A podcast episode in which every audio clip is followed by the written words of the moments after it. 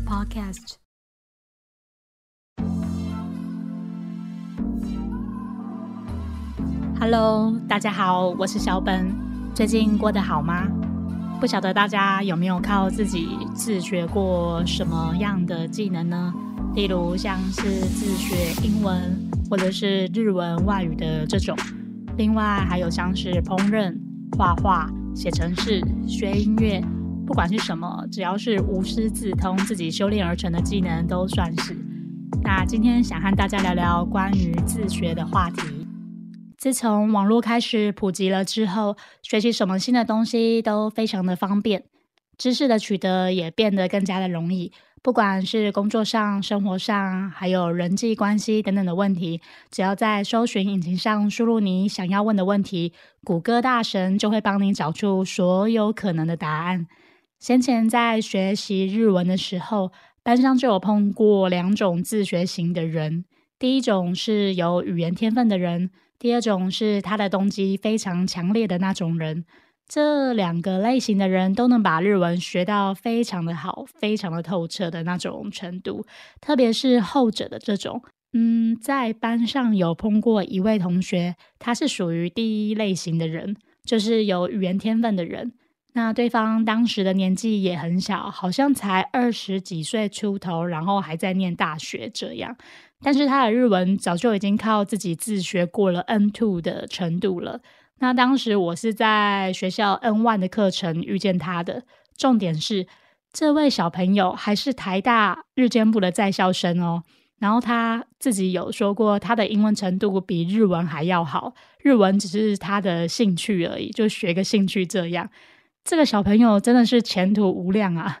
当然。这个例子只是个案而已，不是每个人都天资过人，但身边时不时就会出现这种万中选一的人才。再来是第二种类型的人，他的学习动机非常的强烈。记得那位小男生是，就是他的个性都比较静，在班上都静静的，不太怎么说话。但是如果老师点他来回答问题的时候，他可以用日文轻松的和老师全日文的对话。这位同学在进来班上之前就已经就是靠自己自学过了 N two 了，也是接近满分的那种程度。有一次，老师就好奇的问他：“你的日文怎么那么厉害啊？”对方只有淡淡的说：“因为我很喜欢日本的动漫啊，每天都会看全日文的漫画，然后还有玩玩日本的电动。”碰到不会的单字还有文法，那当下我就立刻去查，查久了看久了就会了。没有每天一直在念书，哇！听到他后面说的那句话，他的谦虚真的不是谦虚耶，不要误会哦，我指的是他已经把日文当做是自己生活的一部分了。其实他说的也没错啊，学习外语确实是需要一些动机还有兴趣的。只要是对日文非常有兴趣的人啊。甚至到狂热程度的那种人，都能够把日文学的下下叫。曾经就有听过一位学妹说，他们班上有一个男生日文超好的，很早就把 N one 的及格证书拿到手了。然后他可以把 AKB48 的所有人的日文名字倒背如流，真的很疯狂耶。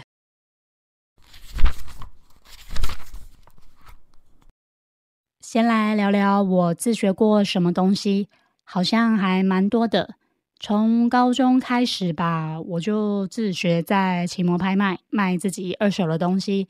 接着出社会之后，就开始学习如何报自己的综合所得税，然后学习 Excel，还有写部落格、联盟行销、股票，一直到现在的 Podcast 节目和自驾网站，还有虚拟货币等等的，都算是我自学的项目。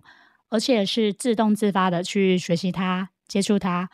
如果说学最久的东西，大概就是 Excel 吧，已经学了有十年上下左右了。到现在的我也都还是在学习中，因为它里面有太多太多的功能和公式可以去学了，而且它的组合千变万化，数也数不完。这大概也是我玩不腻的地方，所以才能够学的这么久。最主要还是因为工作上需要接触各式各样的报表，数字摸久了，研究久了，自然功力也就越来越深厚。不过我不会说自己就是非常厉害，只会说还不错，至少能够活用的程度。有的时候我还能够凭空想象的出来拼凑这些公式，感觉好像有点变态。我也这么觉得。这大概是我小时候从来不会去想过的事情吧。说到这里，你可能会觉得我的数学一定很好，不，没有，没有这回事。我的数学通常都是考不及格的那一个，被老师打三四十几下手心的人。那个时候是考不及格一分就要打一下的那个年代。你想哦，我被打了三四十几下，就知道我的分数大概是落在三四十分左右，很惨。而且我的手心都已经被老师打得又红又肿的，然后老师还要我罚写数学题目还有公式，不觉得超怪的吗？数学应该是要理解，然后知道怎么去算它的，结果我竟然都在罚写数学公式还有数学算式耶。那数学用这种罚写的方式去写，我还是一样考得不好啊。如果以前的数学老师知道我现在 Excel 还不错，而且还能略懂 VBA。每个数学老师一定都会下巴掉到地板上去，但我真心认为，数学好的人不等于 Excel 也很好。相反的，Excel 很好的人，数学也不见得很好。我就是一个活生生的例子，但我就是喜欢玩它，玩 Excel，它就像是拼图一样的有趣。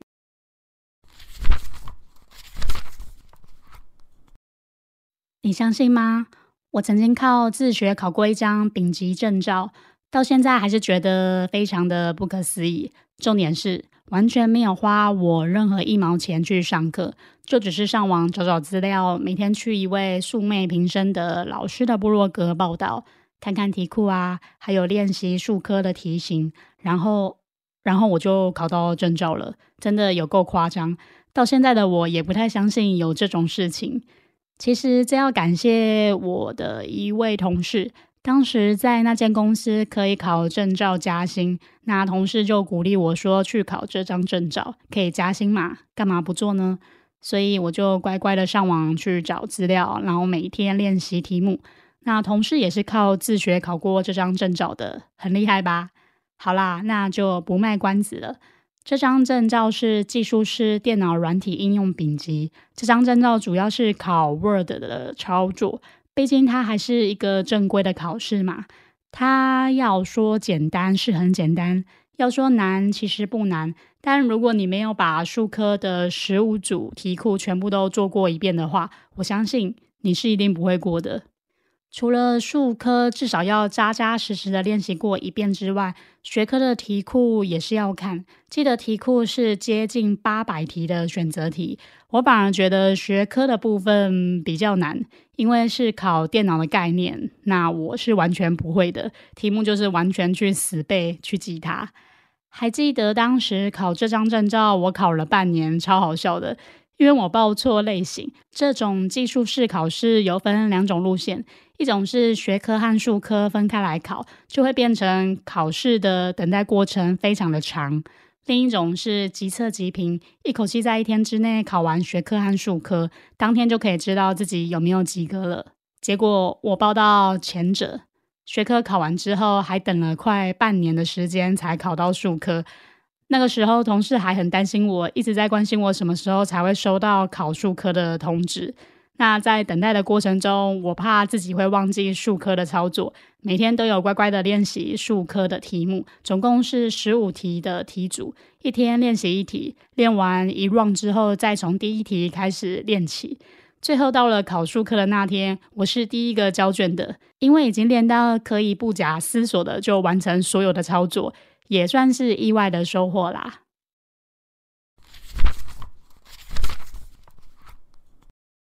有没有觉得我们现在处在做中学的时代，就是边做边学，而不是学好了以后才去做？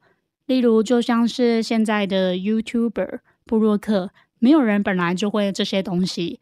当然，如果你本身就是学媒体或者是艺人的话，那就另当别论了。这里我是指大多数的人都还是一张白纸，每个人放到不同的领域，同样都是一张白纸。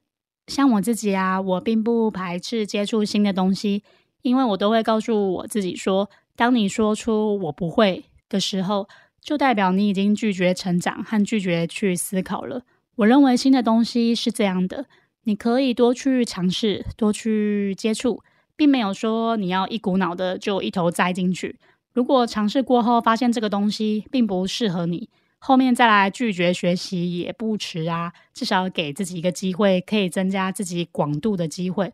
而且没有一样东西是学了之后就完全没有用的，只是你不知道会在什么时候去用上它。就像是贾伯斯先前对史丹佛大学毕业生的演说里面有提到，这里我引用 Mr. Open Gage 文章翻译里的一段话：如果我从未辍学，我就不会旁听那堂文字艺术课程。而个人电脑可能就不会有他们美丽的版面设计。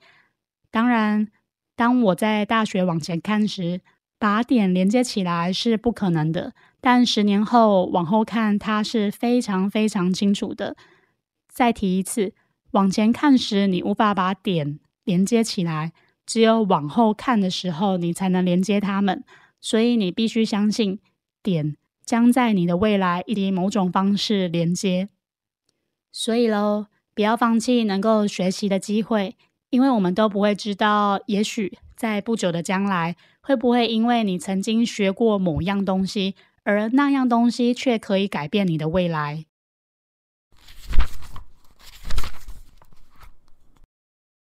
我的另一个做中学的经验就是制作 podcast 节目。这两三年尝试了很多以前从来没有做过的事情，特别是 podcast 做音频节目，对我来说是一个很大的挑战，因为我不是一个会说话的人，先前也没有做过企划类的工作，对于节目的发想、整体架构完全没有一点的头绪。不过换个角度去想，也许这样反而比较没有包袱和框架，我可以做任何自己想做的东西。记得我是在二零二零年的八月九号上架第一集节目的，只有短短的五分钟不到。当时我就想，总是要有一个开始嘛，所以简单的录制了节目的自序。节目的内容就是一些生活的分享和成长的过程。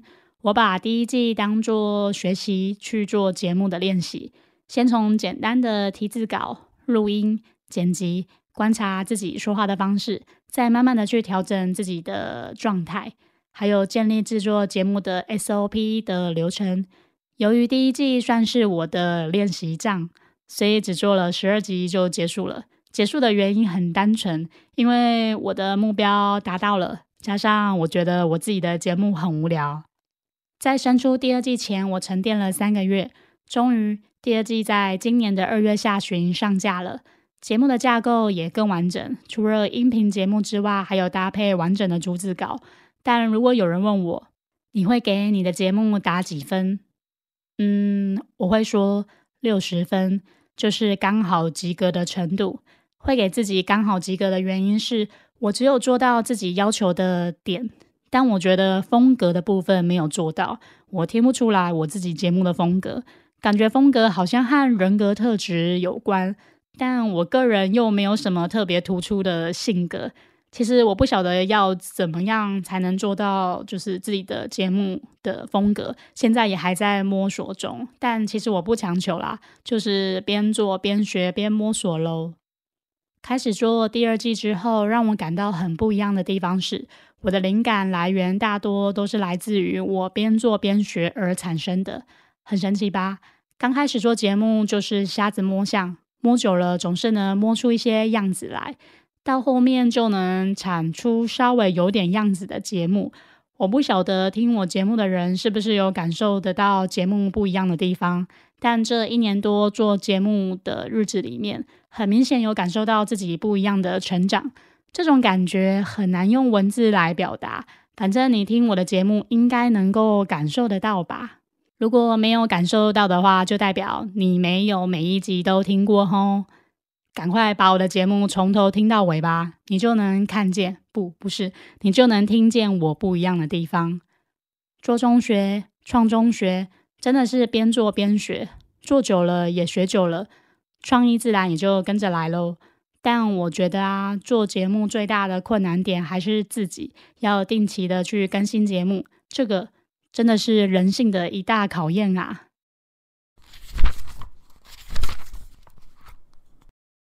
老实说，做这一集的灵感被削减了一半，因为前一两个礼拜我参加了 Matters 的社区征文活动。那活动是无差别爱人写了一篇叫做《我的世界因为你而改变》这篇文章有七千多字，有兴趣的人可以到方格子来点链接看看哦。写这篇文章写了一个多礼拜才生出来，这大概是我人生中人生中第一次写这么多的字的文章，而且是自己想象出来的故事，有掺杂部分真实的内容。整体上故事还是想象出来的。这边写这篇真的是累死我了，搞到后面写 podcast 的文稿反而有点写不太出来，好尴尬哦。看来这种长篇的文章我还是少写一点好了。来分享一下我喜欢看的 YouTuber 们，有老高、小韩哥。小屋，还有马莲姐等等的，他们的影片都是走探索世界之谜的路线，像是宇宙探索、外星人、神话故事，还有一些世界各地的未解之谜。很喜欢看这类型的影片，每次看完都会让我对这个世界充满许多的想象。这样说起来好像有点不好意思，其实我是相信，相信每个人来到这个地球上是来体验人生的。我们每一个人都是一个玩家，说不定我们的出身、容貌、人生的际遇都是我们自己选给自己的角色，还有课题。而我们修的共同的科目是体验。体验不觉得是一个不可思议的东西吗？不管过了多久的时间，只要想起自己在某段时间的体验，每次想起都会让人感到快乐。可能你会说。买东西也会让你感到快乐啊！确实，买东西买到自己喜欢的东西，刚开始你会觉得很快乐，也会快乐一段时间。但是随着时间的过去，我们也会逐渐习惯这样喜欢的东西。但是体验会让你记得一辈子，像出去旅游、学习新的技能、养宠物。当志工捐钱给需要帮助的人等等的这些体验的过程和经历，都会让人感到快乐。不管这段体验是快乐的还是痛苦的回忆，只要一想到这段记忆，就会让人感到非常的珍贵。举个自己实际的两个例子，在我二季读夜间的在职专班的时候，那段念书的回忆非常的痛苦。因为我一直跟不上老师的进度，我是读日文的，一进去就是直接衔接大三的课程，上课的内容都是接近 N two 的程度，更别说是当时我连个 N 四、N 五的证照都还没有考到，根本就是硬着头皮去念的。但每次只要和以前二季的同学见面，大家只要回想到那段时光，过去求学的那种革命情感，就会忍不住会心一笑。再来第二个例子是在五年前左右吧，我们全家一起去了日本旅游。当时我们是去北海道，虽然我们是跟团的行程，但我们全家都玩得很开心。在家庭聚会时，三不五时还会提到当时去北海道吃到什么好吃的东西，看到日本可爱的羊驼，还有去了北海道的石祭塔等等的回忆。这段旅行的体验，对我们全家来说都是正面的记忆。还能时不时拿出来讨论这些体验，比起消费买来的东西，可以让我们感到快乐，快乐的续航力也更持久哦。